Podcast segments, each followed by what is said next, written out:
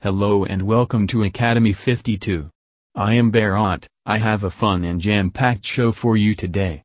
We're going to be talking about how to improve your poker psychology, and we are going to finish off with final thoughts on poker psychology. Without further delay let's get started. The mindsets that a person chooses to adopt are the lenses through which one perceives the world, and in the game of poker, it is known as poker psychology. These are determined by beliefs and attitudes and determine responses to a situation. Poker is a mental game, and that's what makes it so great. Poker psychology can be understood through the fact that choosing to overcome losing as a challenge is a positive mindset, whereas accepting challenges as a threat is a negative mindset. Thus, it is crucial to understand that our mindsets dictate our results in no small degree. As humans, we are trained to perform in accordance with what we perceive. So, if we want different results, we need to have to change how we look at things.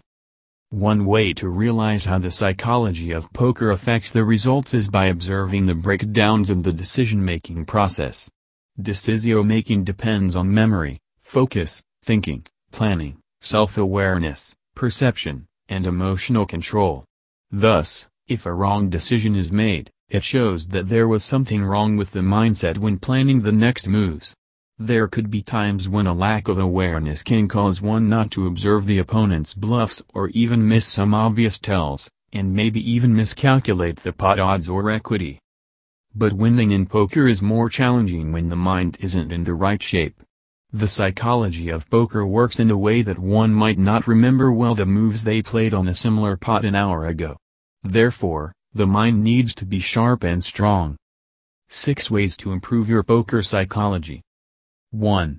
Using empowering language. Paying attention to our thoughts and the words we chose to say help us think positively. For example, instead of embedding a negative thought like I will never be able to memorize these pre-flop opening ranges, change your poker psychology to I am going to figure this it out one at a time. 2. Surround yourself with positive-minded people. The people with whom we spend most of our time have a profound impact on our emotions and behavior. It is said that we become the average of the five people we spend the most time with. 3. Changing our identity. The simplest way to change our poker psychology and our mindset is to change our identity to the kind of person we want to be. The more we communicate positively with ourselves, the more we are in congruence with what we want to achieve. 4. Taking control of our actions. The most efficient method to build a confident and positive mindset is to work on it and sharpen it regularly. We need to work on the fundamentals that will help us to master the craft. We need to view every failure as a learning point and put the work in to remediate whatever problems we are faced with. 5.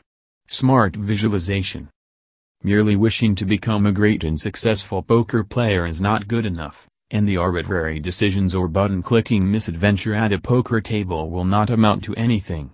Thus, it is crucial to realize how mindsets at a poker table affect our winning goals, and change your poker psychology accordingly. 6. Mindful breathing. Meditation and mindfulness help in reducing our inner brain noises and allow us to think clearly. Mindful breathing is an excellent exercise for the brain, and its benefits are undeniable. Final thoughts on poker psychology. Therefore, set some direction for your poker psychology journey. It is important to have a set plan and act on it with a mindset that leads you to your goal. Like Benjamin Franklin once said, if you fail to plan, you are planning to fail. And don't be afraid to become the victor. Follow Academy 52 for more poker and rummy content. Follow us on Facebook, Instagram and LinkedIn for more quirky updates, tips and articles.